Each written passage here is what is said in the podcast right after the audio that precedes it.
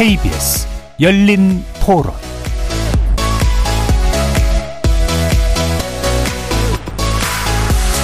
안녕하십니까. KBS 열린 토론 정준희입니다. 복지도 정부에서 이렇게 돈 지원 받잖아요. 아이들도 막 갖다 뭐못 살게 그러고 엄청 몹쓸 짓을 한 것 같아요. 거기에 상응하는 조치를 해야 되겠죠. 정신적인 보상이나 물질적인 보상을 분명히 해야 되겠죠. 그렇게 많은 사람들이 인권을 유린당하고 노동력을 착취당하고 얼마나 억울했겠어요. 그 사람들이 생각해 보세요. 그러니까 뭐 나는 그렇게 안 당했지만 생각해 보면 얼마나 마음이 아파요. 지금에서라도 이렇게 뭐 국가 범죄로 인정하는 거는 뭐 그분들을 위해서는 되게 좋은 일이긴 하지만 그분들이 그런 피해를 입지 않았어야 됐는데 그리고 그분들이 피해를 봤다면 그거에 대한 보상을 빠르게 준비를 했어야 되는데 이제서야 이런 것들에 대해서 논의가 되고 있다라는 게 좀 안타까울 따름입니다. 우리가 알고 있던 것보다 더 많은 사람들이 뭐 희생이 당했다는 이야기 들었어요. 네. 그리고 또 죽은 것도 가족들한테 알리지도 않고 왜 그런 당연히 철저하게 진상을 밝혀서 책임을 물어야죠. 불안 뭐 뭐죠 그런 사람들이 아니라 선량한 시민이었다. 그런 것도 명예도 복원해줘야 되고 금전적인 부분도 뭐 해줘야 될 거라고 보입니다. 거리에서 만나본 시민들의 목소리 어떻게 들으셨습니까? 오늘 토론 주제는 형제복지원 35년 만에 국가범죄 인정의 의미와 과제입니다. 제2기 진실 화해를 위한 과거사 정리위원회는 지난 24일 형제복지원 사건을 국가의 부당한 공권력 행사에 의한 중대한 인권침해 사건이라고 보았습니다. 복지원이 폐쇄 조치된 지난 1987년 이후 35년 만에 처음으로 형제복지원의 인권 침해가 국가 폭력으로 규정된 셈인데요. 진실화해위원회 조사 결과 1975년부터 1988년까지 형제복지원에서는 집단 폭행, 성범죄, 강제 노역 등 인권 유린 범죄가 만연했고 최소 657명의 입소자가 사망한 것으로 파악됩니다. 이처럼 끔찍한 인권 유린 범죄가 어떻게 가능했을까? 나아가 왜 국가는 그간 진상규명 노력을 기울이지 않았을까? 궁금한 점들이 많습니다. 하지만 진실화해위원회 권고에 강제력이 없는 만큼 정부가 권고대로 피해자와 유가족들에게 진정성 있는 사과를 내놓을지 형제복지원 박인근 일가에 대한 재산 환수가 가능할지 피해자들에 대한 배 보상 및 의료 혜택 등의 지원 방안 어떻게 될지 남아있는 과제 적지 않습니다. 관련 내용 잠시 후 세 분의 패널들과 함께 자세히 짚어보는 시간 갖도록 하겠습니다. KBS 열린 토론은 여러분이 주인공입니다. 문자로 참여하실 분은 9730으로 의견 남겨주십시오. 단문은 50원, 장문은 100원의 정보 이용료가 붙습니다. KBS 모바일 콩 그리고 유튜브를 통해서도 무료로 참여하실 수 있고요. 이제 콩을 통해서 보이는 라디오로도 만나실 수 있습니다. 시민 논객 여러분의 뜨거운 참여 기다리겠습니다. KBS 열린 토론 지금부터 출발합니다. 살아 있습니다. 토론이 살아 있습니다. 살아있는 토론, KBS 열린 토론. 토론은 라디오가 진짜입니다. 진짜 토론, KBS 열린 토론.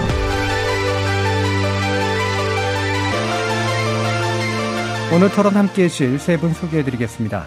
여준민 형제복지원 진상규명대책위원회 사무국장 나오셨습니다. 네, 안녕하세요. 주윤정 부산대 사회학과 교수 함께 하셨습니다. 네, 안녕하세요. 그리고 한종선 형제복지원 피해 생존자 모임 대표 자리하셨습니다. 네, 안녕하십니까. 자, 쟁점들이 많이 있는 그런 토론 주제이긴 합니다만, 어, 형제복지원 사건에 대해서 어느 정도 알고 계시는 분들도 있을 테고, 그 시대를 좀 경험하신 분들도 있겠습니다만, 몇 가지 좀 그 사정 배경 지식 차원에서 좀 짚어보도록 하죠. 어, 일단 여기 한정선 대표님은 실제 이 피해자십니다. 어, 이게 언제, 어떤 이유로 이렇게 감금되는 상황까지 오게 되셨던 건지 한번 여쭤보고 싶네요. 네, 그 형제복지원 불황인 수용소에는 저희가 이제 아홉 살 때 누나 이제 열두 살 한신혜 씨와 함께 이제 아버지가 이제 동네 구경을 시켜준 다음에 동광파출소 앞에 이제 안으로 들어가셔서 잠깐 예. 기다려 봐라. 음. 아버지 좀 어디 갔다 올게. 음. 이러고 나가시고 이제 동광파출소 앞에 형제복지원 차량이 와서 이제 순경들하고 악수하고 무슨 사인 같은 걸 하고 저희들을 들고 차에 싣고 예. 이렇게 들어가게 됐죠. 예. 그게 그럼 한 1984년? 예, 1984년도에 들어갔어요. 예, 그쯤이신 거군요. 어. 그럼 영문도 모른 채 사실은 걸어가시게 된 셈이네요. 그렇죠. 예. 집에 보내달라고 아버지가 기다리라고 했다. 막 예. 이렇게 울고불고 했는데도 음. 그렇게 들어가게 됐죠. 예. 이게 이제 그, 그 뒤로 3년 6개월 동안 계셨다고 87년까지. 근데 그게 또 87년에 강제 폐쇄됐기 때문에 결국은 나오실 수 있게 된 거네요. 그렇죠. 음. 일단 뭐 횟수로는 4년여 이렇게 살았고 정확하게는 2년 6개월이더라고요. 정확하게는 예, 2년 6개월. 뽑아 보니까. 음. 근데 이제 형제 복지원 사건이 터지지 않고 만약에 있었더라면 지금 제가 그 형제원에서 중대장이나 소대장처럼 어. 이런 사람이 돼 있을 수도 있는 거죠. 오히려. 예. 예. 음. 그 아니면 죽을 수도 있는 거고. 예, 예, 그렇죠. 다행히 이제 살아남으셨다면 오히려 그 안에서 근무하는 누군가가 됐을 그렇죠. 수도 있는. 음. 근데 한종선 씨는 예. 그 87년도에 전원 주치가 돼서요. 예. 또다시 소년의 집이라고 하는 수용소에 있게 됐거든요. 그래서 음. 성인이 돼서야 나올 수 있었습니다. 예. 음. 그러면 그 중간에 아무런 이제 구제 노력이라든가 이런 것들을 할 수도 없는 그런 상태셨던 거겠네요. 네, 일단 대한민국은 그 헌법을 기준으로 해갖고 법치주의 국가다 보니까 예. 어떤 경찰에 의해서 공권력에 의해서 죄를 지어갖고 사람이 들어가서 실형을 살았는데 그게 훗날 무죄로 밝혀지면 재심을이라도 할 수가 예, 예. 있잖아요. 예. 근데 저희들은 어떠한 그 법의 절차 그렇죠. 몇 년 동안 수용소에 있다가 사람들이 죽어 나갔음에도 불구하고 음. 진상 규명을 하지 않고 사람들을 또 그 부산에서 다 풀어버렸단 말이죠. 예. 그 이제 은폐하는 방식이 음. 그 당시에 너무 공포적으로 시민들한테 예. 이 불황인들이 다시 사회로 나갔을 때 한번 겪어봐라 이런 식으로 내보낸 거거든요. 예, 예, 예. 그래서 문제가 좀 많았던 것 같습니다. 예. 그러니까 이를테면 이렇게 질서를 어지럽히는 자들을 우리가 가두고 있었는데 예. 이렇게 풀어놓으면 사회가 어떻게 될지 보라. 뭐 이런 식으로 이제 결국은 내보낸 그렇죠. 거다. 음. 어, 지금 저기, 어, 여준민 사무국장님께서는 이제 한정선 대표님과 이제 만남이 있으셨었고, 그래서 형제복지원 사건을 계속해서 추적해 오신 이제 그런 당사자이시기도 한데요. 이 사건에 관련된 내용도 몇 가지 좀 말씀해 주시죠. 믿기도 어려운 사건인데. 아, 네. 저 제가 2012년도에 처음 종선 씨를 국회 앞에서 예. 일 1인 시위를 하고 있을 예. 때 만났는데요. 종선 씨가 인권이라고 하는 말이 들어간 단체의 연락처를 쭉 리스트를 뽑아서 다 전화를 했다는 거예요. 음. 그런데 그 단체들에서는 다 공소시효 문제를 이야기하면서 아, 이 사건은 뭐 이미 지나간 사건이다. 파헤치기가 어렵다라고 하는 이제 입장들을 다 보였다는 거죠. 근데 제가 일하는 단체가 장애와 인권 발바닥 행동 이라고 예. 그 탈시설 운동만 하는 단체인데요. 저는 이제 종선 씨를 처음 만나서 밥을 먹는데 밥을 하나도 먹, 먹지도 못하고 계속 울기만 했던 것 같아요. 음. 종선 씨가 오히려 저를 달래기도 했었는데 예. 저는 그 이야기를 듣고 삼천 교육대가 떠올라지기도 음. 했고 그리고 드라마나 소설이 있잖아요. 인간 시장이라고 예전에 예. 있었잖아요. 그게 연상이 되더라고요. 음. 그리고 제가 너무 더 가슴이 아팠던 거는 아버지하고 누나가 어, 정신병원에 계속 계셨던 거예요. 그 음. 당시가 26년 전 사건, 그러니까 2012년도니까. 그래서, 아니, 20, 26년 동안 생사를 확인도 못 했는데, 수급자 신청을 했더니, 거기서 이제 소득 조사하고 가족 관계 조사를 한 거죠. 예. 그러면서, 어, 생사를 부인. 확인하지 못했던 아버지하고 누나를 정신병원에서 발견하게 된 어. 거예요. 저는 그 사, 그게 도저히 이해가 되지 않더라고요. 그런 음. 상황 자체가. 예. 네. 그래서 이걸 어떻게 해야 될까 이제 고민을 하다가 어. 그 살아남은 아이라고 하는 책이 이제 종선 씨하고 정규찬 교수님하고 예. 박래군 선배가 이제 같이 공저를 했는데 제가 정규찬 교수님의 글을 보고 내무보훈령이라고 하는 게 있었고 네, 네. 그 당시에 80, 7, 80년대에 그게 국가 정책의 하나였다는 걸 이제 알게 된 거죠. 그래서 민주주의 법학연구회 이제 선생님들이랑 같이 그 연구팀을 만들어서요. 자료를 국가기록원에서 음. 수집을 하고 그것들을 분석하고 근데 이제 정작 중요한 내무부 훈령의 410호 그 전문을 찾는 게 굉장히 어려웠어요. 예. 국가기록원에도 없었거든요. 음. 근데 그거를 민주화운동 기념사업회에서 예, 예. 네, 찾아냈고 그걸 분석하면서 와 이건 굉장히 위법하다라는 결론을 내렸고 어 국가 범죄의 하나 수 있겠다. 더 음. 이제 한번 피해자들을 모아내고 어, 활동을 좀 시작해보자 이렇게 이제 시작이 예. 된 거였습니다. 그러니까 이게 이제 국가 범죄, 국가 폭력으로 이제 규정하는 데서 되게 중요한 근거가 됐던 게 지금 찾기 어려웠던 내무부 훈령이었던 것 같은데요. 다시 말하면 어, 불황인들을 보는 시각, 이른바 불황인이라고 규정하는 시각, 그리고 국가가 그들을 어떻게 대해야 되는가를 이른바 법적으로 근거해 놓은 상태로 볼 수가 있겠는데 그 내용이 어떤 건지 좀 주윤정 교수님께 좀 짚어주시죠. 네, 내무부 훈령 410호라고 불리우는 지금 여준민 선생님 사무국장님께서 말씀하신 것은 1975년 12월 15일에 네. 이제 제정이 되었습니다. 이제 그 당시는 이제 유신 체제였다는 거를 저희가 좀 생각을 해야 되는데요. 이 업무 처리 지침의 그 첫 번째 페이지에 보면은 어떻게 나와 있냐면 이 지침은 거린, 껌파리 등 건전한 도시 질서를 저해하는 장애인을 신고, 수용, 보호하고 귀양 및 사후 관리하는 데 있어서 어, 활용한다. 뭐 이런 식으로 되어 있고 또 이 불황인 단속의 기본적인 업무 부분에 어떤 불황인, 어떤 도시 질서, 사회 명랑이라는 말을 그때 유신 체제에서는 상당히 예. 많이 썼습니다. 박정희 대통령의 훈시나 이런 데에도 보면은 명랑 사회를 구현한다라는 말들이 있었는데 명랑 사회의 질서를 저해하는 사람들을 단속을 하고 그리고 이것이 또 하나 안보적인 측면에서 범법적 불순분자 등의 활동을 봉쇄한다라고 해서 이것이 일종의 보안 조치, 치안의 어떤 성격을 갖고 있었던 어, 훈령이었다라고 말씀드릴 수 있습니다. 예, 그러니까 이 보는 시각이라는 게 그러니까 시민 생활의 명랑화, 이 명랑이라는 거 문화연구 쪽에서도 많이 분석했던 그런 네, 개념인데 네, 네.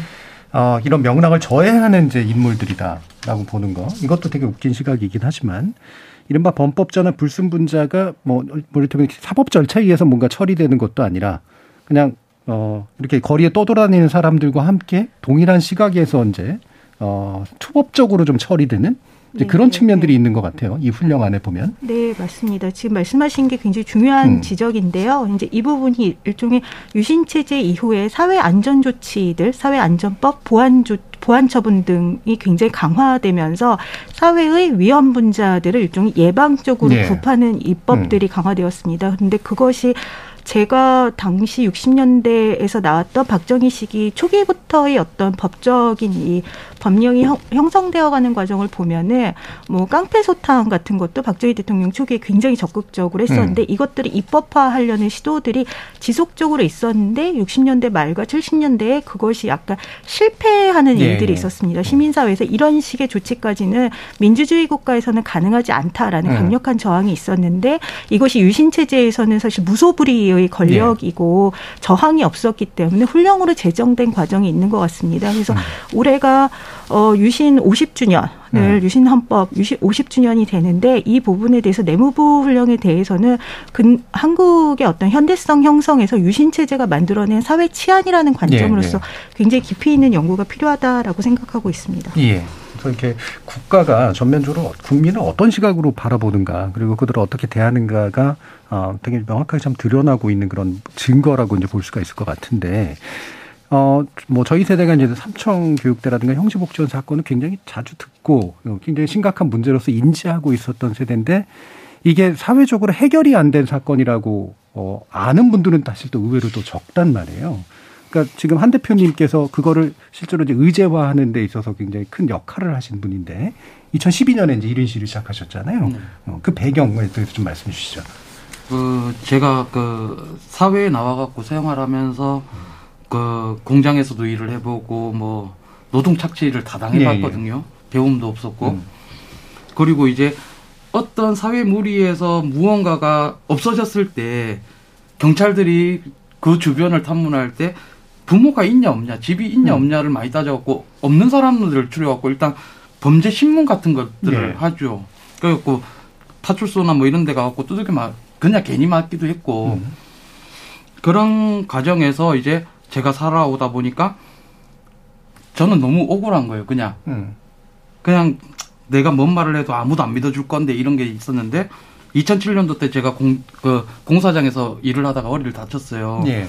그래서 신문고에다가 어떻게 살았으면 좋겠냐 막 이렇게 죽고 싶다 막 이렇게 네. 글을 올렸는데 신문고에서 답변이 기초생활수급자를 신청해라 해서 동사무소 가갖고 신청을 하는데 저보고 대뜸 부양의무자라고 하면서 음. 아버지랑 누나 부양 의무를 해야 된다 이런 예. 거예요. 그래갖고 부양 의무라는 그 단어 자체를 난 몰랐으니까 음. 배운 적이 없으니까. 음. 그래갖고 일단 주소를 받아가지고 그 주소지 들어갔더니 아버지는 울산 언양정신병원에 있고 예. 그리고 누나는 부산의 연산정신병원에 있는 거예요. 음. 몇 년도부터 있었냐 그러니까 89년도부터 예. 아버지 같은 경우에는 대남 정신병원에서부터 막 돌고 돌아서 음. 언양에 이제 있었던 거고 음. 그 아무리 생각해도 이게 말이 안 되는 거예요. 음. 내 어렸을 때 기억에 아버지는 멀쩡했었거든요. 음. 근데 이제 형제복지원에 들어와서 누나가 정신 이상이 돼가는 과정을 봤고 음. 아버지도 정신병동에만 있었다는 걸 내가 알고 있었지 음. 왜 우리 가족이 정신병동에 있어야 되는가 이런 거 너무 충격적인 거예요. 예. 그러면서 한편으로는 과거를 되돌아봤더니 형제복지원밖에 없잖아요. 음. 제 기억 속에. 그래갖고 이걸 어떻게 알릴까 하는데 누군가가 해결해 줄 줄 알았어요. 사실은. 음. 음. 그런데 아무 그 당시만 해도 아무도 형제복지원에 대해서 기억을 못 하고 있을 테니까. 그래서 이제 내가 오히려 아버지랑 누나보단 나은데 내가 아무리 못 배웠다 하더라도 예. 나는 경찰이나 뭐 인권운동가를 찾아다니면서 도와달라고 사장이라도 할 수 있는데 아버지랑 누나는 정신병동에서 음. 누구한테 기댈 수가 없는 거잖아요. 음. 그러다 보니까 아버지랑 누나를 찾은 김에 누구도 못 해준다면 그럼 아버지와 누나를 위해서라도 내가 알려야 음. 되겠다 음. 하면서 이제 그 계기를 어떻게 알릴까를 2007년부터 2012년도까지 여러 방안들과 막 음. 방법들 이런 것들을 아까 여준미 사무국장님도 얘기했다시피 인권 단체들한테 막 찾아갖고 전화해갖고 도와달라고도 하고 막 이런 음. 방법들이 5년이 있었던 거죠. 예, 예, 예. 근데 이제 이게 아버지와 누나뿐만이 아니라 추후에 이제 1인 시위를 하면서 느낀 감정은 나 말고도 우리 피해 생존자들이 엄청 많았다라는 거죠. 음. 4천 명이 넘은 사람들이니까. 그러다 보니까 1인 시위를 하더라도 불황인들이 해봐야 뭘 하겠어라는 음. 안 좋은 인식들을 털어내기 위해서라도 묵묵하게 참고 법의 질서 안에서 예. 이 사건을 알려야 되겠다. 그리고 아무리 억울한 일이 있다 하더라도 법대로 해야지라는 세상의 그 말들이 있기 때문에 법을 지키면서 해결해 달라고 음. 도움을 청할 수밖에 없었죠. 예. 아, 참 말씀을 들어보니까 이게 한 가족이 87, 그러니까 80년대 중반부터 해서 풍비박산이 나서 서로 생존조차 알지 못한 채 나중에 가서 확인이 됐는데 다들 어떤 시설에 의해서 강제로 그냥 수용되어 있는 그런 상태가 대부분이 유지가 되고 있었던 건데요. 그러니까 스스로 이제 한 대표님 같은 경우는 피해 당사자로서 좀 더 질서 잡힌 어떤 국가에 대한 아, 요구, 진상규명 요구라든가 피해 보상 요구를 하기 위한 조직도 만들고 이제 활동도 해오신 이제 그런 결과물인 것 같은데 그 중간에 이제 그 법적 개입이 없었던 것 같지는 않거든요. 근데 이 보니까 이제 박인근 아, 그 당시 원장에 대해서 어, 검찰이 이제 수사한 내용, 이거 예전에 보면 이제 그, 것이 알고 싶다라든가 이런 데 또 꽤 많이 내용이 나왔던 거기도 한데, 이 판단이 참, 음, 징역 2년 6개월에 그쳤다는 거. 이것도 참 상징적으로 보여주는 면들이 있을 것 같습니다. 이게 대체 왜 법이 이런 식으로 판단을 했는가?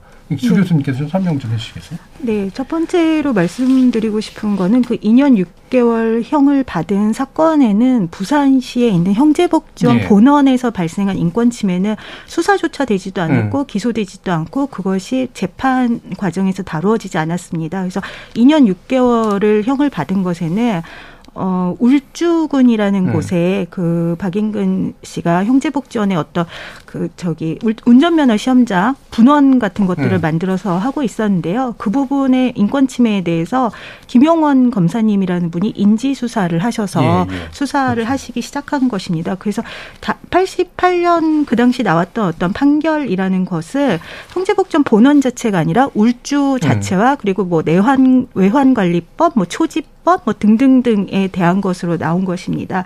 그런데 이제 문제는 김용원 검사님께서도 여러 가지 증언을 하고 계시는데 그 기소하는 과정에서 원래는 형제복전 본원에 와서 수사를 네. 하려고 다들 이렇게 수사관들을 데리고 와서 했었는데 바로 그것을 해산 조치하는 네. 과정이 있어서 검찰 내부에서도 분명히 외압이 있었기 네. 때문에 충분한 수사가 이루어지지 않았다라는 음. 그런 문제가 있다라는 걸 말씀드릴 수 있을 것 같고요. 그리고 두 번째 그 판결에서 이 제, 그 당시 굉장히 쟁점이 되었던 것들이 특수관금죄에 대한 부분이 있습니다. 예. 당시 법원에서 굉장히 유례적으로 고법에서 특수관금죄가 유죄라고 판단했는데 대법원에서 무죄라고 하고 대구법에서 음. 다시 유죄라고 했는데 다시 무죄 환송을 해서 파기 환송이 음. 두 차례나 이루어지면서 계속 왔다 갔다 하는 사건들이 있었습니다. 그런데 상당히 제가 이제 판결문을 보다가 상당히 의미 있다라고 생각했었던 그런 문건 중에 하나가 없던 이야기가 있냐면 그 이, 이 당시 사건을 맡았던 판사가 어, 지금 형제복지원에서 있었던 그런 특수 강금, 울주 작업장에 대한 특수 강금이 무죄라는 대법원의 판단에 대해서는 의심의 여지가 많고 도대체 납득은 안 되지만 네. 무죄라고 하니까 음. 이것을 무죄라고 하면서 대법원 판결을 받아들이는 일이 음. 있습니다. 그것은 당, 당시 사실은 뭐 민주화 이후라고 하더라도 아직은 군사 독재 음. 하에서 재판관님께서 그 정도 언급을 쓰신다는 거는 외압이라는 거 어떤 방식으로든 판결문 네. 안에 남겨놓으신 것이라고 생각을 하고요. 음. 저는 제가 울주 작업장을 어 답사를 가본 적이 있었습니다. 그런데 제가 그때 울주 작업장에 건물들이 고스란히 남아 있거든요. 지금 근데 그곳을 건물을 본 순간 이 곳에서 그렇게 수많은 사람들을 감금을 했는데 이 작은 공간에서 그 그리고 외부 창살들도 지금까지도 남아 있습니다. 그런데 그것이 감금죄가 성립하지 않았다라는 예. 거는 판결 자체가 상당히 문제가 있는 판결이었다라고 음. 생각을 합니다. 그러니까 이게 그나마 다행히도 이제 한 검사 뜻 있는 검사가 인지 수사를 통해 가지고 문제를 그래도 결국은 법적인 단죄의 어떤 장에 올린 건데 어, 대법원이 되게 어, 석연치 않은 이유로 핵심적인 어떤 죄목이었던 특수감금죄를 인정하지 않는 방식으로 자꾸 파기환송해서 2심 재판부가 이제 어떤 식으로든 그 문제점을 남기려고 굉장히 노력한 흔적까지도 보신 것 같아요. 네. 그러니까 이 관련된 내용들 보면 82년에 이미 이제 진정서를 제출했지만 무고죄로 오히려 도리어 기속 구소되는 구속 기소되는 일도 있었고 어, 고소장이 이제 제출이 됐는데 나중에 회유를 통해서 고소를 취하하는 방식도 있었고 이건 국가가 아예 적극적으로 나서 이 문제를 무마하기 위해서 굉장히 노력했던 흔적들이 이미 그 전부터 좀 남아 있는 것 같습니다. 네, 제가 이제 관련 그러니까 사무국장님이랑 굉장히 많은 음. 분들이 노력을 하셔서 문건들을 어마어마하게 모았는데요. 그 문건들을 보면 어떤 게 나오냐면은 사건 직후에 그 당시가 이제 박종철 고문치사가 네. 알려지는 비슷한 시기거든요. 관계기관 대책회의에서 모여가지고 부산시 내무부, 보사부, 그 다음에 안기부, 안기부였죠. 하여튼 그 당시 모든 기관들이 모여가지고 이것을 어떻게 체계적으로 조, 네. 은폐할 것인가에 대한 네네. 것들을 했었기 때문에 이 부분은 적극적으로 국가가 은폐 축소했었던 것에 대해서 좀 철저한 어떤 진상 규명이 이루어져야 된다고 생각을 합니다. 예, 저 부분 굉장히 중요한 부분 같은데 이 박인근 원장에 대해서까지 이런 식의 조치가 일어난 거 보면 그 주변에 이른바 종범들이나 동일한 가해자들에게는 어떤 처벌이 있었을까 궁금하지만 사실 기대는 별로 안 되거든요. 사무국장님 좀 말씀 주시죠. 일단 형제복지원 예. 운영 시스템을 좀 이해하셔야 되는데 그 사회복지 시설임에도 불구하고 예. 임금을 받는 사회복지 노동자가 거의 없었어요. 음. 그래서 어, 운영에 4천 명이 넘는 수용들이 있었는데 그들을 어떻게 통제하고 관리했냐면 어, 조장 그리고 소지라고 하는 단어도 썼는데 음. 그리고 중대장, 소대장 이렇게 이제 계급 체계를 둬서요. 그들이 그러니까 수용이 된 피해자인 동시에 그들이 폭력을 행사해서 통제했던 방식이었기 때문에 또 가해자가 되기도 한 네, 거죠. 네, 수용자가. 그래서 음. 어, 이 당시에 박인근하고 같이 기소가 됐던 사람들은 일곱 명 정도밖에 음. 되지 않습니다. 그리고 형도 그렇게 그 세게 받지도 않았고요. 예, 예. 그리고 또그 제가 우연히 그 박인근 원장이랑 같이 감옥에 계셨던 분을 만나게 음. 됐는데 음. 그 당시에 감옥에서도 거의 왕처럼 예. 부임했다고 하더라고요. 음. 이게 이제 뭐 예전에 이런 심층 보도된 거나 이런 것들을 보면 이 원장이 단독으로 이런 이런 규모의 사업을 운영했을 리가 없는 그렇죠. 그렇죠? 네. 뭔가 이권이 어딘가에 다 개입돼 있고 봐주는 국가 권력이 있고 이게 이제 70년 80년대 때 독재 정부의 일정한 그 선들이 있는 상태에서 벌어진 일들이었던 것 같은데 이 시기가 단지 독재이기 때문에 그랬을까 아니면 또 다른 어떤 문제들이 있었을까 사실 비슷한 인권 유린 사건은 굉장히 또 많이 있기도 했었어서요 이런 시기적 특성 그리고 뭔가 어, 이 당시 국가 권력의 특성 이런 것들이 어떤 문제를 좀 야기한 건지 주윤정 교수님께 좀 설명 좀 부탁드릴까요? 어, 첫 번째로 말씀드리고 싶은 거는 어, 한국 사회가 굉장히 급속한 성장과 발전을 하는 과정에서 사실은 이촌향도 도시 빈민들이 급속하게 만들어지는 과정이 있었던 것 같습니다. 네. 그래서 사실은 처음에는 이제 전쟁과로 시작해서 왜냐하면 이제 제가 고민하는 것들이 왜 부산인가라는 음. 부분에 대해서 고민을 많이 하게 되는데요. 처음에는 전쟁고화가 있기 때문에 어떤 원조물자라든지 사회사업기관을 음. 통해서 어떤 그런 사람들을 구제하는 그런 기관들이 만들어졌지만 이후에는 도시화 70년대부터 이촌향도를 통해서 상당히 어떤 시골을 떠나오는 사람들이 많은데 그 중에서 이제 가족들이 같이 모여 살지 못하는 경우들도 많고 불황화로 이렇게 편입되어가는 그런 과정들이 많은데 이 부분을 사회가 어떤 음. 사회복지와 연대의 관점에서 접근을 한 것이 아니라 치안의 관점으로서 네. 아까 말씀드린 그런 어떤 위험을 예방적으로 통제하는 방식으로 생각을 했었던 것이 굉장히 어떤 중요한 문제점 중의 하나가 아닐까라고 생각을 하고 있습니다. 예. 그리고 이게 강제도역을 시켜서 사실 이익을 편취하는 그런 식의 내용들도 꽤 있었잖아요. 일종의 사업체처럼 운영한 그런 내용들도 좀 있었던 것 같고 거기 이권에 이제 개입된 그 국가 핵심 권력의 끈압을 라인들도 좀 있었던 것으로 기억을 하는데 뭐 그런 부분들 혹시 뭐 여사공장님 혹시 이런 부분 밝혀 주 얘기해 주실 부분 좀 있으실까요? 어, 네 사실은 음. 어, 한 20년 전까지만 해도 그런 방식으로 운영되는 네. 곳들이 굉장히 많았고요. 음. 근데 이거는 그 관리 감독을 하고 있는 국가나 지자체하고의 음. 어떤 공모가 음. 없었으면, 없으면 가능하지 않는 부분들이죠. 네. 굉장히 이제 사실은 지역사회에서의 유착 관계라고 하는 것도 음. 분명히 있었던 것 같습니다. 네. 그러면 이제 당사자 문제로 다시 좀 돌아가세요. 아까 이제 한 대표님께서 그 얘기를 하셨잖아요. 내가 만약에 거기서 살아남았다면 그리고 성장을 했다면 거기서 관리하는 감시하는 누군가가 아마 되어 있을 것이다 이런 표현을 쓰셨는데 아까 여사무국장님도 얘기해 주셨지만 이게 독특하게 수용자가 동시에 가해자가 되기도 하는 그런 독특한 구조에서 생기는 문제들도 있을 것 같은데 지금 피해 생존자 모임 안에서도 사실 그런 두, 같은 그 피해자이자 가해자로서의 경험을 가지고 계신 분들도 있나요? 네. 상당수 그 조장을 했었던 분들이나 예. 소대장을 했었던 분들도 나와 있죠. 예. 그러나 이제 그 저희들 단체는 마찬가지로 형제복지원 안에서 자기가 원해서 조장이 되는 케이스는 음. 거의 불가능하거든요. 예, 예. 그러니까 이제 오래 있거나 그리고 자기도 모르게 신장이 이렇게 성장을 하다 보니까 그 형제복지원 시스템 자체가 거기에 그 살아남은 아이 책에도 저는 이렇게 썼거든요. 예. 사람에서 짐승으로 짐승에서 다시 사람으로 돌아가려 한다라고 음, 이렇게 음. 썼는데 그 안에서 우리가 보고 배운 것은 학대 행위와 폭력 행위 그리고 여러 이제 사람이 죽어 나감에도 불구하고 그 사람이 어떤 죄값을 받는 것이 아니라 더 좋은 자리로 올라가거나 더 무서운 사람이 돼가는 음. 과정을 목격하고 우리는 그걸 학습을 하는 거죠. 예.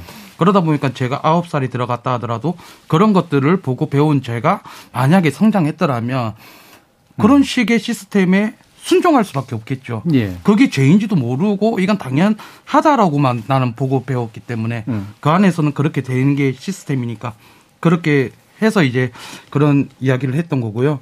이거는 그 형제복지원 사건에 대해서 우리가 박인근 뭐 아니면 뭐 국가가 뭐 공모 뭐 이렇게 음. 표현을 하지만 이건 엄연하게 국가가 사회정화 사업이라는 것을 예. 시작을 했기 때문에 발생한 문제거든요. 음.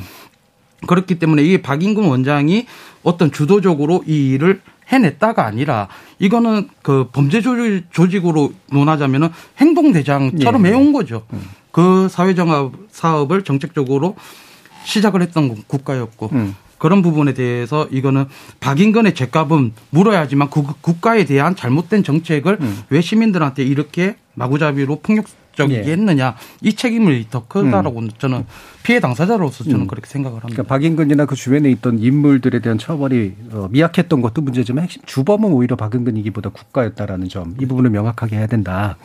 음, 그러기 위해서는 사실은 진상에 대해서 명확하게 알고 조사가 되고 필요한 법적 조치가 취해져야 되는데 한 대표님께서 활동해 주시면서 다행히 약간의 어, 호응을 받아서 2014년에 진상규명 특별법이 발의가 됐지만 통과는 안 된 경우죠. 네. 여주민 사무국장님 이게 어, 그 당시 그 국회가 이거를 처리할 만한 역량이 없었다라고 보시나요? 어, 네, 그 이 사건에 대해서 사실은 정확하게 이해를 하지 못한 측면도 있는데요. 네. 뭐냐면 처음에는 진선미 의원을 비롯해서 한 70여 명의 음. 국회의원들이 형제복전 사건 진상규명과 피해자 지원을 위한 법률이라고 법령을 이제 음. 만들어서 발의를 했는데 보건복지로 그 상정이 된 거예요. 음. 근데 사실 저희는 이게 국가 범죄이고 음. 국가가 주도한 인권침해 사건인데 이게 보건복지로 넘어가게 되면 사실은 그 전에 반면교사로 삼는 법안이 하나 있는데 그게 한센인 지원에 관한 네네네네. 법률이거든요. 그 법안을 보면 그게 이제 복지 보건복지 음. 그 부에서 그 위원회가 있는 건데 그 위원회가 피해자들이 인정을 하고 그리고 월 얼마씩을 지원한다라고 음. 하는 그런 내용이 다예요. 네. 그래서 이 법이 만약 보건복지위로 가게 되면 아마 그렇게 될 공산이 크다. 그러면 음. 정말 어 핵심적인 진상 규명은 음. 어 밝혀지지 않을 것이다 해서 그 발의를 스스로 철회를 했어요. 예. 그 다음에 다시 내무부 훈령에 의한이라고 하는 이제 법명으로 해서 그렇게 해서 이제 행정안전부로 넘어가 음. 아, 안전위원회로 넘어가게 됐고 어 공청회를 열긴 했어요. 음. 그래서 찬성 반대 측의 입장을 다 듣긴 했는데 이제 그때부터 사실은 국회에서 이 사건이 얼마나 심각한지를 내심 음. 알고 있었던 것 음. 같아요. 음. 그래서 민기적 민기적 거렸고 어, 이 법안을 통과시키는 것들을 어, 겉으로 표현은 못하지만 어, 굉장히 이제 두려워하는 듯한 예, 예. 그런 이제 느낌을 많이 받았죠. 음. 그래서 아. 그 다음에 또 어떤 사건이 있었냐면 저희들한테 제보가 계속 오는 거예요. 음.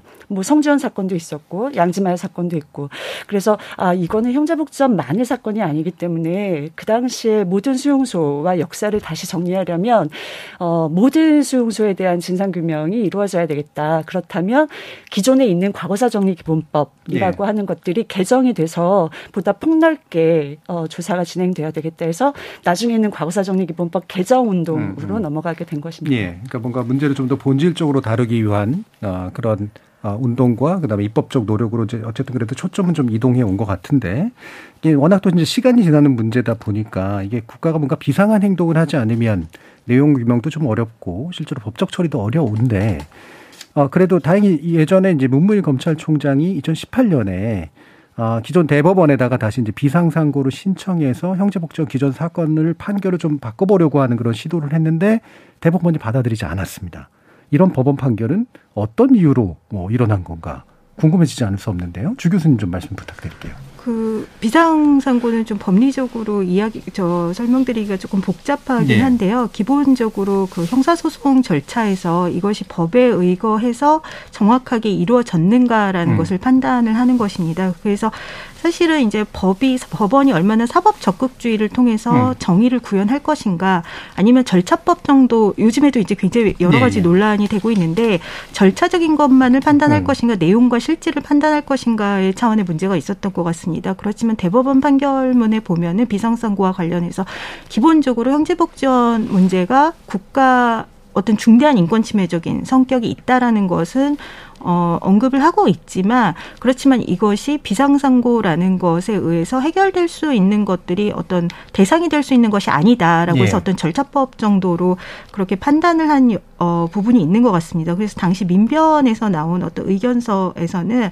그러니까 제가 아까 말씀드린 것처럼 재판 과정 자체에서 분명한 어떤 문제가 있었던 것이 굉장히 많이 의심이 되는 상황이고 그다음에 내무부 훈령 자체가 상당한 위헌 요지가 음. 있는 어떤 훈령 자체였기 때문에 이것의 어떤 위헌 재판까지도 법원이 조금 더 적극적으로 판단을 했어야 된다라는 것을 네. 민변에서 의견서를 내신 적이 있으십니다. 음. 사실 이제 절차 위주 이제 소극적 판단을 했던 그런 흔적인 것 같은데 이게 또 문득 그런 생각이 드는 게 이제 법원이 적극적으로 나오기가 어려워 보이는 면도 이게 이제 검찰의 어쨌든 기소 결과에 고 박인근이라는 사람에게 초점을 맞춘 검찰의 기소 결과를 어떻게 법원이 판결해 줄 것이라는 틀 안에 있을 수밖에 없는 문제도 좀 있긴 있는 것 같아요. 네, 그렇습니다. 음. 그렇기 때문에 과거사위원회를 음. 통해서 왜냐하면 이것이 재심이나 재심 과정을 통해서 뭐 유죄를 무죄로 돌리거나 이런 식의 어떤 기존의 법적 절차로는 네. 가능하지 않기 때문에 과거사위원회를 통해서 다른 어떤 법 적인 구제 조치를 통해서 이것이 적극적으로 이루어져야 되는데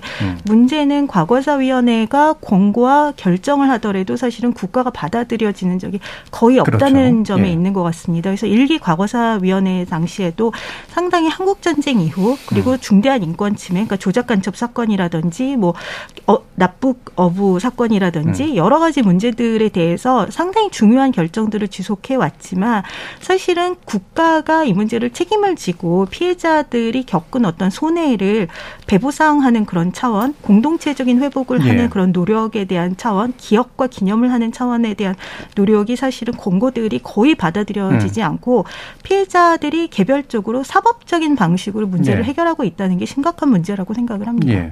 이 과정에서 한종선 대표님 계속 지켜보시고 이제 운동도 하고 이제 그러시면서 느끼셨던 약간 좌절감 같은 것도 좀 있으실 테고 또 그러면서도 이제 뭔가 이렇게 초점을 바꿔가면서 네, 더 큰, 더 본질적인 문제를 해결하기 위해서 또 노력해 오신 부분도 있으신 것 같고요. 말씀 주시죠. 예, 그 제가 그 처음에 영재복지원 사건을 국회 앞에서 처음 알릴 때만 하더라도 딱 1년만 알려보자라는 예. 마음이 있었어요. 음. 근데 이걸 알리는 과정에서 그 여주민 사무국장님처럼 뭐 대책위가 예. 만들어지고 진선미 의원님께서 이렇게 법도 만들어 주시고 음. 그리고 정규천 교수님이 제 앞에 나타나서 그 기억나는 그대로 한번 음. 써봐라 해서 살아남은 아이라는 책을 예. 쓴 것처럼 뭔가 저의 이야기를 들어주는 분위기가 만들어지고 세상이 변해가는 것들을 목격하다 보니까 아 세상이 변할 수 있구나 음. 우리의 억울함을 풀 수가 있겠구나라고 하면서 온 게 지금 벌써 또 딱 10년째거든요. 예. 그러면서 한편으로 되게 안타깝거나 아쉬운 부분이 뭐냐면 음. 그 문무일총장이 그 과거 그 검찰청 안에 과거사 위원회를 둬서 음. 이걸 조사를 하면서 그 공고안에 따라서 그 비상선고를 예. 진행을 하게 되는 거죠. 예. 그런데 이제 그때 당시에 검찰 조사관님들이 진짜 엄청난 그 빠듯하게 해가지고 음. 진짜 힘들게 해가지고 노력 끝에 비상선고까지는 가긴 했지만 그 부분에서 결과는 이렇게 또 음. 박인근의 감금은 무죄다 이렇게 됐잖아요. 예. 예. 안타까운 부분이 그런 부분인 것 같아요. 그 조사관님들이 진짜 열심히 해갖고 우리 사건을 알려서 비상상고 판결문에는 인간의 존엄성이 훼손당한 형제복지원 사건의 피해자들로 규명을 해주셨단 말이죠. 예. 그 부분 진짜 그 결과인데 조사관님들의 노력의 여하의 결과인데 아쉬운 부분은 울주군 사건의 개별성이죠. 예. 형제복지원의 우리 피해 당사자들을 조사하는 것은 그 당시 형제복지원에 대한 이야기고 울주군의 그 186명의 피해자들을 찾아서 당신이 어떻게 해서 그 울주군에서 강제 노역을 하고 있느냐 이 사실을 밝혀줬어야 되는 게 예, 예. 핵심이다고 저는 개인적으로 생각을 해요. 음. 그분들이 지금도 살아 계실지 안 계실지는 모르겠으나 대부분 그때 나이로 따지면 한 80대 고령자 정도는 되겠죠. 음. 그분들이 돌아가시지 않고 살아 있어서 그 사람들의 증언하에 경찰에 의해서 불, 불신 검문에 의해서 잡히는 순간부터 저는 특수감금이라고 예, 예. 저는 봐요. 음. 그렇지 않고 이 사람들이 그 대법원 기록으로는 불황인으로 규정을 하고 이 사람들이 이렇게 해도 형사법에 의해서 뭐 예. 음. 정당하다 뭐 이렇게 해갖고 무죄를 만들어 준 거니까 그럼 이 사람들이 나는 가정도 있고 집도 있고 집도 있었다. 다만 불신 검문에 의해서 수- 그 국민이 공권력에 따랐을 뿐인데 이렇게 잡힌 부분은 특수감금이 그때부터 적용을 해줘야 되는데 그 부분을 해석하지 않았지 예. 않았나 싶, 싶기도 하고 그런 부분을 바탕으로 요번 비상상고도 무죄로 또 그대로 유지해버리니까 음. 기각을 해버리니까 너무 안타깝고 아쉬운 거죠. 예. 지금 그 생- 피해 생존자 모임은 어- 좀 어느 정도의 인원으로 좀 구성돼 있고 어느 정도 이렇게 그 피해자나 생존자 유가족들을 이제 파악하면서 좀 전체적인 그래도 같이 좀 뭔가 해나가는 그런 분들의 크기가 필요하긴 한 거잖아요. 어, 어떻습니까? 이게 뭐 지금의 모임의 규모, 그다음에 파악돼 있는 생존자라든가 유가족들은 처음에 이제 대책위가 만들어질 때까지만 하더라도 한 80여 명의 사람들로 시작을 했어요. 음. 그 살아남은 아이 책 나가면서. 그런데 이제 그것이 알고 싶다 이후로 200명 이렇게 폭등하면서 지금은 현재 한 530명 가까이가 저하고 연락처를 공유하고 활동을 하고 있고 소수의 사람들이 뭐 국토대장정에서부터 삭발식, 노숙농성, 뭐 이렇게 연자농성 같은 걸 해오면서 10년을 했었는데 저희들 그 활동의 의미는 살아남는 것 자체가 활동이거든요. 네, 네, 네. 그래서 각자의 위치에서 음. 생계를 포기하지 않고 자기 그 억울함 풀고 진상 규명 될 때까지 어떻게든 착실하게 살아남는 것 자체가 활동이다라고 우리는 규정을 하고 예. 활동을 하고 있습니다. 음. 이런 분들 가운데 이제 13분께서 중앙지법에 지난해에 8억 원의 국가배상 청구 소송을 내셨어요. 어, 여사무 국장님 이게 국가배상을 해야 된다라고 보는 근거와 함께 이 정도가 시작 정도의 의미일지 아니면 좀 더 폭넓은 어떤 것의 상징적인 그런 의미가 되는 건지 아니면 실질적인 의미가 되는 건지 좀 궁금하기도 한데요. 그러니까 지금 한종선 대표가 이야기했던 대로 피해자분들이 유 족까지 해서 500여 분이 넘으시잖아요. 네. 그런데 13분만 소송을 음. 하셨어요. 이분들이 왜 그러시냐면 입증할 자신이 있기 때문에 아, 그러신 거예요. 이분들은 네 13분은. 왜냐하면 음. 자기들의 자료가 있다는 예, 거죠. 예. 거기에 있었다라고 음. 하는. 그런데 사실은 저희는 이제 함께 좀 갔으면 했는데 왜냐하면 음. 진실화위원회의 결정이 이번 8월 23일 날 나왔잖아요. 음. 국가의 공식적인 이런 입장 발표가 있고 결과가 나오고 그러면 그걸 가지고 그 사실은 국가가 책임지는 배보상 음. 문제를 논의해야 한다고 생각을 하거든요. 네. 기준을 정하고. 음. 이 소송이라고 하는 건요, 사실은 굉장히 지난한 음. 싸움이고 고통을 다시 유발할 수 있는 거예요. 그래서 개개인의 배상을 이제 법원의 판결로 받을 수 있다 할지라도 그 과정 자체가 사실은 음. 모든 것들이 다 소송을 건 당사자의 책임이기 그렇죠. 때문에 네. 그렇게 개별적으로 가지 말고 음.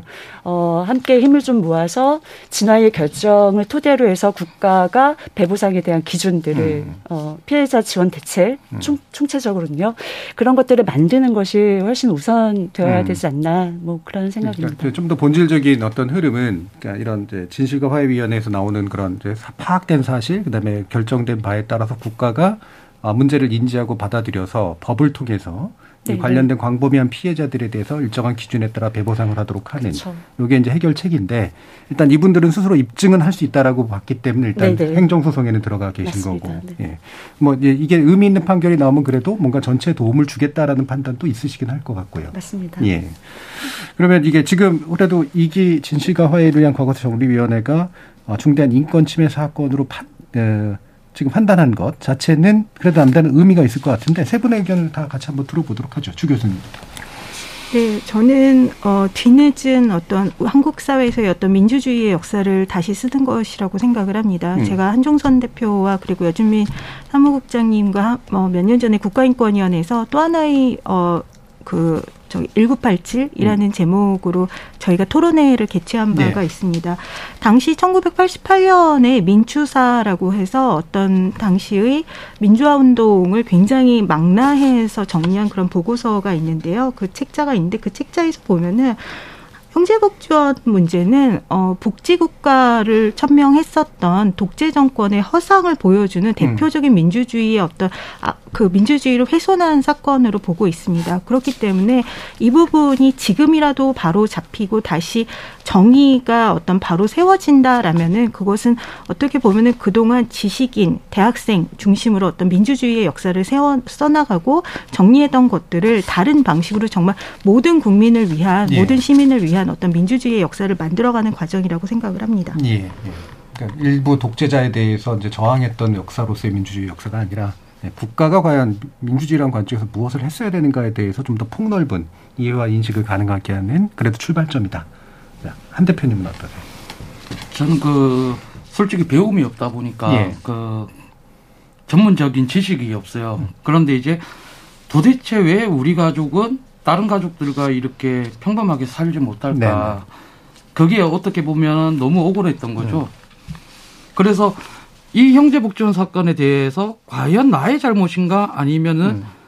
그 어떠한 보이지 않는 무언가의 잘못인가를 확인하고 음. 우리가 너무 억울하다 하더라도 사람들한테 그 구걸하듯이 배보상을 네. 받는 것보다는 음. 당당하게 그 나의 그 억울함이 어디서 왔는가를 확인을 하는 게 되게 중요한 거죠. 음. 그래서 먼저 그 억울함이 무엇인가에 대한 진상규명이 따라야 되는 거고 그 진상규명을 토대로 이게 국가의 폭력이라는 것을 확인했다면 국가로부터 당당하게 사과를 받아야 되는 음. 거죠.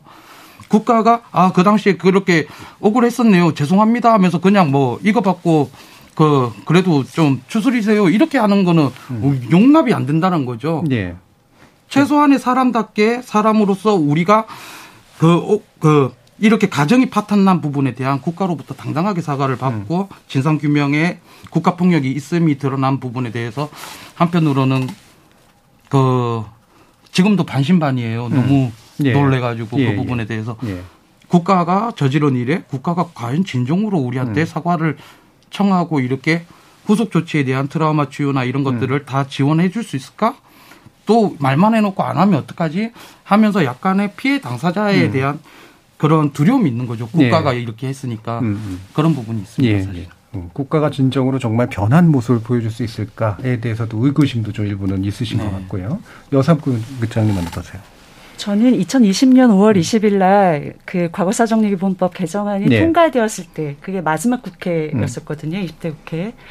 그날이 사실은 굉장히 더 벅찼고요. 음, 음. 그 다음에 이제 위원회가 설립이 되고 조사 활동을 시작했을 때에는 어 약간의 믿음이 있었습니다. 예. 네, 음. 굉장히 최선을 다해서 하실 거라고 생각을 했는데 어 그에 합당하는 음. 어떤 결정문들이 나온 것 같아서 어 진화위 조사관님들과 뭐 위원님들 굉장히 고생하셨다고 말씀을 드리고 싶고요. 음. 근데 이제 한 가지 아쉬운 거는 이게 신청 제도예요. 피해 사실을 예. 개인이 이제 신청을 해야 되는데 544명이 신청을 하셨고 191명이 이제 피해 사실을 확인한 거예요. 네.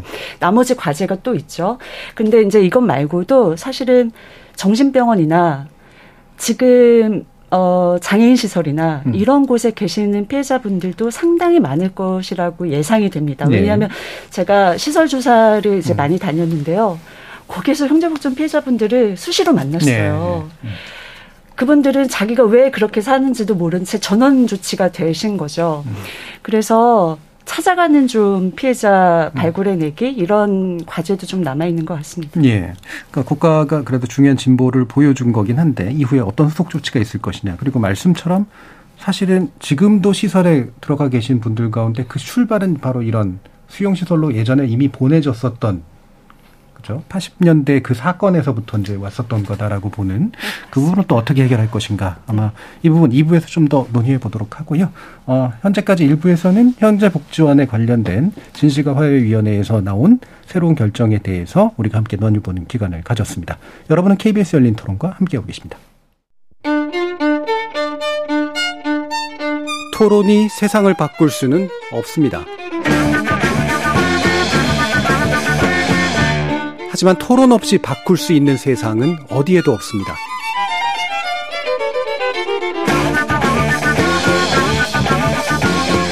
세상의 선한 변화를 갈망하는 당신.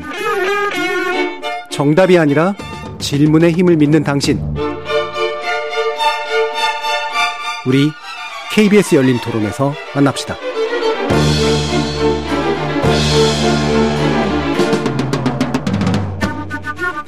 KBS 열린 토론 2부 형제복지원 35년 만에 국가범죄 인정 그 의미와 과제라는 주제로 주윤정 부산대 사회학과 교수 한종선 형제복지원 피해 생존자 모임 대표 여준민 형제복지원 진상규명 대책위원회 사무국장 이렇게 세 분과 함께하고 있습니다. 아, 자 여기서 잠깐 형제복지원 진상규명 대책위원회 집행위원장이신 주용선 변호사 전화 연결해서요. 배보상에 관련된 법적 쟁점 몇 가지 한번 짚어보도록 하겠습니다. 자, 변호사님 안녕하세요. 예, 안녕하십니까. 조용순 변호사입니다. 예. 어, 이번 어, 위원회 결정으로 어, 그래도 이 생존자들에 대한 배보상 논의가 좀 속도가 붙으리라고 예상하시는지 한번 말씀 여쭙겠습니다. 예, 그렇습니다. 일단은 진화위에서 그 좀 늦었지만 그 이렇게 어, 재중대 결정을 한 것에 대해서 상당히 의미 있는 판결이라고 결정이라고 생각이 들고요. 또 여러 가지 이제 그 기존에 저희가 이제 대책위 차원에서 연구하고 발굴했던 의제를 넘어서서 사망자 숫자를 확인했다랄지 화학적 격리 문제랄지 음. 또뭐 어 허위 조작 문제랄지 보안사 관여 문제나 이런 부분 발 말, 이제 조, 조사를 했다는 점에 상당히 의미가 있고요. 이제 이제 그렇지만 어떻게 이제 그 진화위에서 한 것처럼 피해 구제 그리고 명예회복 절차를 할 것인가가 남아 있는 과제라고 생각할 수 있습니다. 예. 국가배상 관련해서는 사실 일단 기본적으로는 이제 피해자들이 국가를 상대로 국가를 청구할 수는 있겠죠. 음. 어, 그러나 이제 저희가 생각하는 관점에서는 피해 구제야 물론 어 받을 수는 있을 거라고 생각하지만 그러나 이 피해자들의 규모가 약 그 대략 3만 8천 명으로 밝혀졌지 않습니까? 예.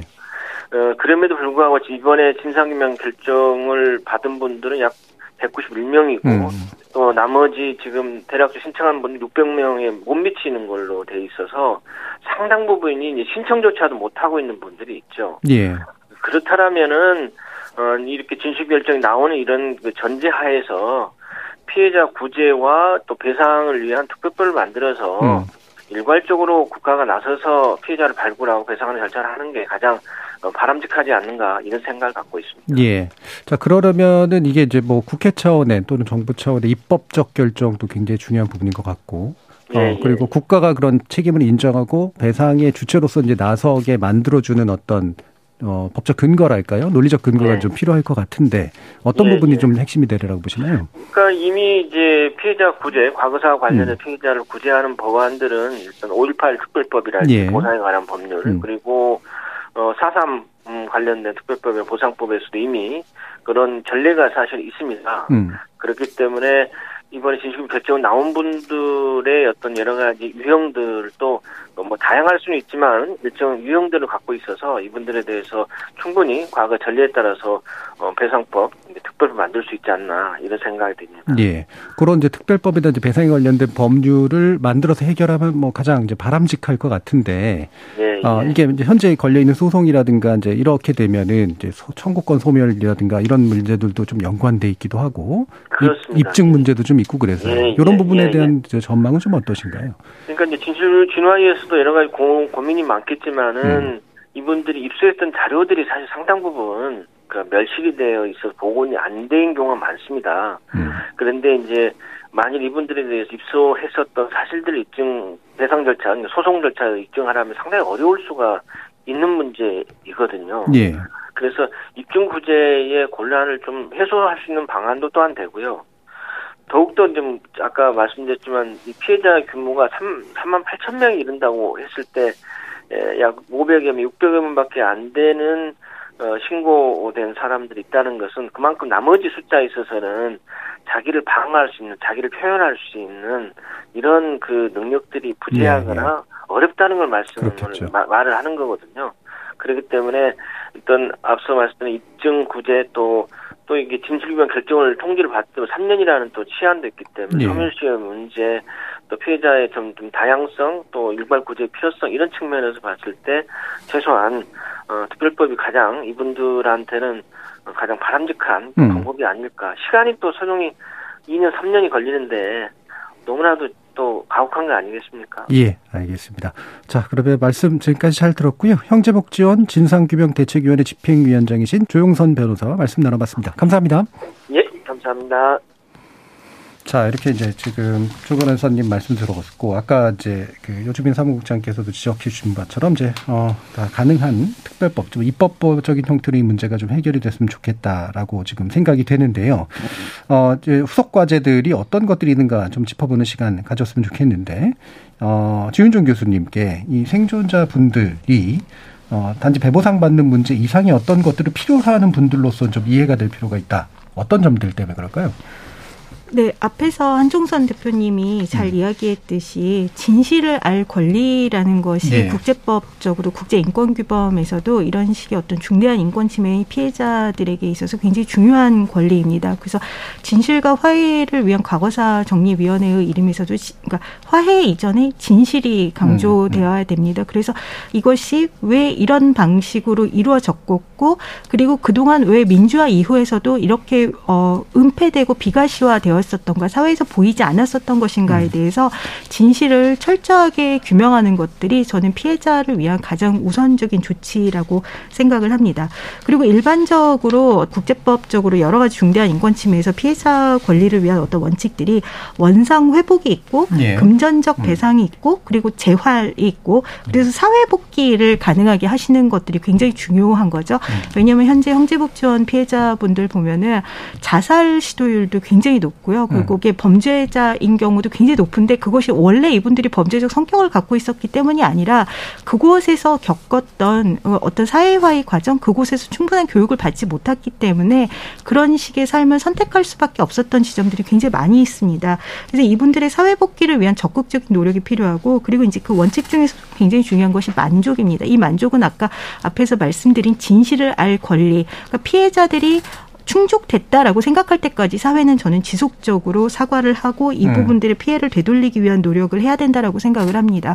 왜냐하면 아까 종선 씨, 한종선 대표님께서도 계속 얘기했지만 이분들의 어떤 피해라는 것은 단순히 그 당시 1975년부터 87년까지 있었던 피해만이 아니라 그 이후에 사회에서 정당한 사회 구성원으로서 살아갈 수 있는 권리와 기반을 완전히 박탈된 것이 가장 중대한 피해라고 생각을 합니다. 예. 왜냐하면 지금 형제복전 피해자들 중에는 노령이신 분들도 상당히 많지만 종선 씨와 같이 현재 40대, 50대로서 당시 아동 청소년기에 이 피해를 음. 겪은 분들이 많기 때문에 때문에 이 부분에 대해서는 잃어버린 성장기와 이 어, 어린 시절을 보상하기 위한 노력들이 필요하다라고 생각을 합니다. 예. 그리고 피해자 권리 기본 원칙에서 마지막으로 중요한 것이 재발 방지 보장입니다.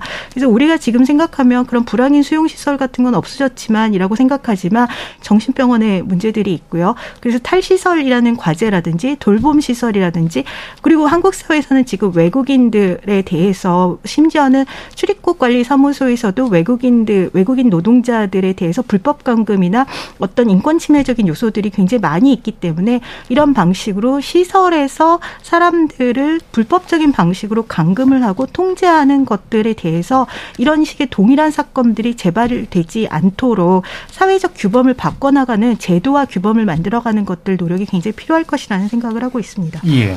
그러니까 아까도 한 대표님도 말씀했지만 되게 내가 대체 무슨 일을 당한 건가? 그리고 이게 내가 잘못해서 당한 건가? 이 부분에 대한 피해자에게 이 진실을 알려줄 필요가 분명히 있다라고 하는 지점. 그리고 이게 인생의 중요한 일정 몇 년간 그냥 피해 입은 수준의 문제가 아니라 인생 전체가 바뀌어버린 그런 식의 일들이기 때문에 거기에 서 어떻게 전면적인 복구를 해주도록 노력할 것인가? 그리고 현재 진행형의 문제를 어떻게 같이 해결할 것인가? 이렇게 어, 전반적으로 좀 요약을 해주셨는데 어, 지금 보면 이제 부산 내에서 일어난 일이라서 그런지 부산시가 그래도 피해자 지원을 위한 어느 나름의 어, 노력을 하고 있다라고 들었는데요. 한정훈 대표님 뭐 이 부분은 어떻든가요? 일단 그 부산시에서 이제 그 형제복전 사건에 대한 진실에 대한 네. 어느 정도 음. 자기들도 분석을 했고 그러다 보니까 이제 오구돈 시장의 음. 진행을 할 때 직접 저희들한테 사과를 네. 했었죠. 음. 그런데 저희들은 갑작스런 이런 사과에 대해서 못 받아들이겠다. 아, 예. 그 진정성이 인정되려면 후속 조치에 대해서 당신들이 사과의 모습을 보여달라. 음. 그래서 그 당시에 저희가 국회 앞에서 계속 그 노숙 농성을 3년째 막 이렇게 했었잖아요. 예. 그때 연락이 온 거라 가지고 그 과거사법이든 형제복전 사건 진상규명을 위한 특별법이든 이 법이 통과되도록 부산시가 적극적으로 나서라.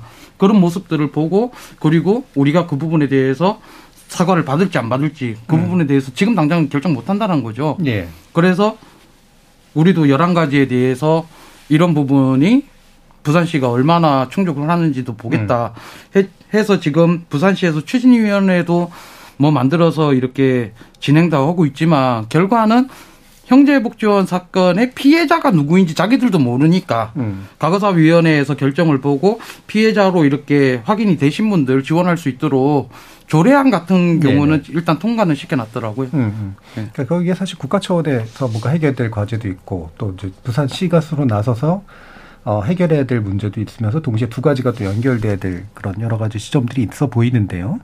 이게 이제 부산 지역에서만 있었던 건 아니지만 부산이 어쨌든 핵심 무대였던 것만큼 이 시간이 꽤 지났어도 이 지역 사회에 남아 있는 여러 가지 묘한 상흔들이 있을 것 같아요. 그러니까 가해자였던 사람들도 이 안에 분명히 있을 테고요. 어떻습니까, 여사공장님?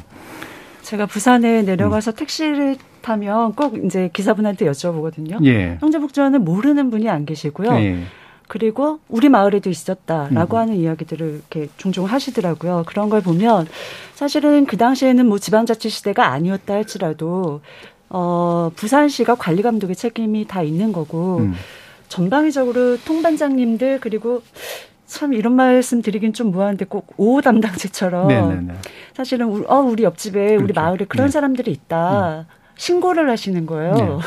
그러면 이제 경찰들이 와서 음. 밤이고 새벽이고 음. 잡아가기도 하고 그랬었거든요. 아, 부산시가 사실은 어, 전 방위적으로 관계자 조사도 해야 하는 것이고, 그리고 저희가 사실은 재작년에 실태 조사를 하면서 여섯 가지 그 과제를 좀 제시했어요. 부산시에. 처음 첫 번째는 경제적 지원을 해야 한다. 두 번째는 피해자 종합 지원센터 운영을 음. 내실화해야 한다. 세 번째는 피해자 치료 기금을 마련해야 된다. 네 번째는 조례를 개정해야 된다. 왜냐하면 형제복전 사건의 개념 정의가 조금 이제 달라지는 측면이 있거든요. 그리고 타 시설에 대한 인권 침해 사건도 예, 예. 진상 조사를 해야 한다. 음. 그리고 잘못된 행정 기록들이 많아요. 그러니까 거기 수용된 분들은 그럴 만한 이유가 있었다. 음. 불량했다라고 예. 하는 내용이 많거든요. 이런 것들은 다 수정을 음. 해야 한다고 봅니다. 예. 어. 제가 부산에 네. 있기 때문에 아, 저도 좀 말씀드리고 예. 싶은데 부산대 부산대 재직하고 예. 있어서 어 그 부산시에서 이제 그저 여러 가지 지금 조치를 준비 중인 것으로 알고 있습니다. 그래서 추진위원회를 네. 아마 조만간 다시 개최를 해서 시가 어떤 역할을 할 것인가라는 거를 찾기도 하고 있고 논의하고 있다고도 하고요. 그리고 피해자분들이 사실 기록을 찾는 게 굉장히 음. 어렵기 때문에 그 기록을 찾기 위해서 담당 주무관이 부산에 있는 작은 그런 보육시설, 복지시설들을 다 찾아다니면서 같이 조사를 하는 그런 일도 저도 이제 같이 조사를 가본 적이 있었습니다. 그런데 문제는 지자 지자체의 경우에는 어, 시장님과 시의회가 바뀌면 그 이전의 사과와 이전의 노력들이 얼마나 유지될 것인가의 차원의 문제가 있는데 지금 저는 지금 부산시에서도 이 문제를 지속적으로 관심을 갖고 이어주실 음. 것이라고 생각을 합니다. 그리고 또 하나 말씀드리고 싶은 게 부산시가 지금 2030년 엑스포를 준비를 네. 하고 있거든요. 음. 그런데 이제 형제복 지원을 통해서 부산 그 어떤 사회의 어떤 취약계층들을 대대로 대대적으로 단속하게 되는 계기 중에 하나가 88 올림픽 네. 준비, 네. 88 올림픽이라는 메가 이벤트를 매개로 해서 사회에서 어떤 지저분하고 불량한 사람들을 보이지 않게 음. 한다라는 음. 차원이었습니다. 그래서 어떤 저는 그 2030년 엑스포를 준비하는 부산시에서 어떤 형제복지원 문제를 해결하지 않으면 음. 부산시가 어떤 국제적인 어떤 평판 그리고 국제적인 어떤 인권 도시로서 역할을 하는데 할 수 없다라고 생각을 합니다. 왜냐하면 지금 이미 AP와 뉴욕 타임즈 등 상당히 외신에서 굉장히 보도를 많이 예. 하고 있거든요. 그래서 지금 부산시가 사우디아라비아와 경쟁을 해서 음. 엑스포를 유치하려고 하고 있기 때문에 형제복지원 문제를 어떻게 해결하는가라는 것은 단순히 당사자들과 피해자들을 구제하는 조치가 아니라 부산시가 없던 미래에 대한 비전을 가지고 엑스포를 준비하고 시민들을 음. 위해서 어떤 비전을 만들어가는 것인가에 대한 문제이기 때문에 인권 도시라는 가치를 가, 중시하시면서 뭔가 열심히 하시지 않을까라고 기대하고 있습니다. 예. 자, 그러면 이게 지금 여러 가지 그, 그, 뭐, 앞으로 해결될 과제들에 대해서 다양한 안들을 지금 제시해 주셨는데, 뭐, 배부당 문제도 당연히 있지만, 명확하게 이제 진상이 또 다시 규명되는 부분들도 있고, 현재 진행되고 있는 문제들에 대한 해결도 있고, 또 피해자를 보상하고 지원하기 위한 센터들도 만들고 있는 것도 있는데, 어, 지금 한정순 대표님께서 있는 단체에서도 아마 이런 주장을 하고 계시는 것 같은데 과거사 재단이라든가 유해 발굴까지도 좀 음. 필요하다라고 보시는 것 같아요. 일단 뭐 과거사 그 재단 그 형제복지원 사건에 음. 대한 재단 설립이나 뭐 이런 것들은 어차피 과거사 위원회 그 종결 시점에 예. 국가에서 지원하고 국가가 뭐 관리하는 재단이 만들어질 것 같은 느낌이고요. 음. 그리고 이제 별도의 저희들한테 필요한 부분이 있다라면은 트라우마 치유할 수 있는 공간 음. 이런 것들이 필요한 거죠. 예. 그런데 우리가 치유의 공간만이 필요한 것이 아니라 우리가 트라우마를 치유하는 과정과 이 과정을 벗어나서 다시 사회적 일원으로 돌아가서 네. 내가 열심히 노동력을 그 해서 내 노동금을 벌어들이는 사회 일원으로 돌아가는 과정이 되게 중요하다라고 저는 보고 있거든요. 그냥 피해자로 남을 것인가 아니면 생존자로 거듭나서 우리가 누군가의 내 아픔을 가지고 누군가를 또 위로할 네, 수 있는 네. 이런 부분이 꼭 필요하고요. 그리고 앞으로의 미래 세대의 그 정치인들이라도 그리고 국민들이 우리처럼 당하지 말란 보장이 없거든요. 음. 그래서 역사적으로 기록하고 보관하고 언제든지 이걸 다시 대책임질해서라도 기억하는 그런 공간 음. 이런 것들이 꼭 필요하다라고 저는 보고 있습니다. 예. 자 그러면 어 지금 대안에 관련된 이야기는 뭐 많이 하면 많이 할수록 더 좋겠습니다만 이제 시간이 다 돼서요. 어 지금 뭐 해외 같은 경우에는 또 어떻게 하고 있는지 또 우리가 국내에서 이미 해왔던 것들 가운데 어떤 것들을 참조해서 또 더 진행하면 좋을지 포함해서 세 분의 마지막 어 좀 제안 말씀 한번 들어보도록 하겠습니다. 먼저 주윤정 교수님부터 말씀 주실까요? 네, 제가 피해 생존자분들을 지속적으로 만나면서 이분들이 겪은 가장 큰 해, 데미지는 음. 무엇일까라는 생각을 계속 해보고 있는데요. 그 핵심에는 신뢰의 파괴라는 것이 있는 예. 것 같습니다. 왜냐하면 국가가 응당히 보호하고 인간으로서 존엄한 권리를 가지고 살 수 있도록 지원을 해야지 되는 것인데 그 믿음을 철저히 깨버리고 파괴하고 그런 어, 극심한 인권 침해를 경험하게 있다는 것에 있습니다. 그래서 호주의 어떤 총리가 사과한 것을 보면요. 음. 우리를 믿었어 믿고 우리한테 맡겼는데 우리가 당신들의 신뢰를 배반했기 음. 때문에 국가가 이 신뢰를 회복하기 위해서 최대한 노력을 다하겠다라는 언급을 한 게 있습니다. 그래서 저는 여태까지 어떻게 보면 형제복지원 문제는 어 국가에 의해서 문제가 발생한 이후에 잊혀졌지만 시민사회와 당사자의 목소리 를 음. 통해서 이것이 입법으로서 겨우 통과가 되어서 저희가 진화위라는 어떤 결과물을 만나게 된 것입니다. 그렇지만 이후 진화위의 결정문 이후에 이 해결 과정을 다시 사법 혹은 법조 시장에 맡겨서 음. 알아서 해결하라라는 방식이 아니라 입법적 조치를 네. 통해서 네. 적극적으로 문제를 해결해 나가시는 것이 굉장히 중요할 것이라고 생각하고 있습니다. 예, 국가 신뢰 회복 그리고 이거를 사법 시장이 아닌 입법적 조치를 통해서 해결해 줬으면 좋겠다라는 말씀까지 들었고요. 자, 여준민 사무국장님 말씀 부탁드리겠습니다. 이 형제복지원 사건을 보시면 알겠지만 서산개척단, 성감학원, 동명원, 성지원, 양지마을 그 당시에 86년 말만 해도 36개의 전국에 수용소가 있었고 1만 6천 명이 수용되어 있었거든요. 그렇다면 지금 형제복지원 사건은 지금 고유한 어떤 대표 명사가 되었지만 수용소에 앞으로 진실 규명할 과제들이 수없이 많이 있을 음. 거라고 생각이 됩니다. 그래서 진실화의 위원회가 법에 정해진 기간에만 존재하는 것이 아니라 그 모든 의혹이 해소가 되고 진실 규명이 될 때까지 역할을 다 해야 한다고 생각을 하고요. 이게 굉장히 힘없고 가난한 사람들이 희생이 없었으면 사실은 한국 사회 이렇게 발전을 이루지 못했다고 생각을 하고요. 그것들을 제대로 그 외면하지 말고 음. 슬프고 아프고 고통스럽더라도 재정리하고 어 올바르게 진실 규명을 해 나가서 정리를 하는 역사가 좀 필요할 것 같습니다. 음, 그렇죠. 예, 일회적인 문제가 아니라 사실 항상적으로 돌아봐야 되는 이제 그런 문제인 것 같습니다. 마지막으로 한준성 대표님 말씀까지 듣죠. 네, 그 형제복지원 사건에 대해서 그 국가 차원 그리고 시민들 이 부분에 대해서 이제 우리가 피해 당사자로서 요구할 수 있는 것들은 당연한 권리라고 저는 생각합니다. 음. 우리가 형제복지원에 잡혀가면서 인간의 존엄성뿐만이 아니라 인간으로서의 그 권리 자체를 다 빼앗겼기 때문에 피해 당사자들이 지금 이렇게 활동하고 10년째 목소리를 내는 것도 한 지금 진상 규명을 해달라는 아주 단순한 그 권리를 찾기 위한 운동이었거든요. 그렇기 때문에 그 국가가 지원 방안에 대해서 어떻게 논의할 것인가에 대해서 우리나라는 피해 배상이나 보상에 대해서 피해자들에게 어떠한 지원을 하는 것에 대해서 너무 인색해 왔다라는 게 사실이고 예. 형제복지원 사건이 10년 동안 알려지는 이 과정에서 또 보시다시피 기존의 벌써 배보상 특별법이나 어떻게 지원할 거에 대해서 예전에 벌써 논의를 했어도 만들어져 있어야 되는 게 맞는 음. 것이죠. 그런데 전혀 그렇지 않고 지금 당장에 현행법상으로 우리가 그 피해 당사자의 그 피해 구제 차원에서 권리 주장할 수 있는 것도 소송으로 현행법으로 풀 수밖에 없는 과정이라서 네. 그 부분에 대해서 국가가 음. 사과를 할 땐 명확하게 음. 저희 아버지처럼 정신병원에서 조사도 받지 못하고 지금 음. 돌아가셔 버렸단 말이에요 코로나로. 네.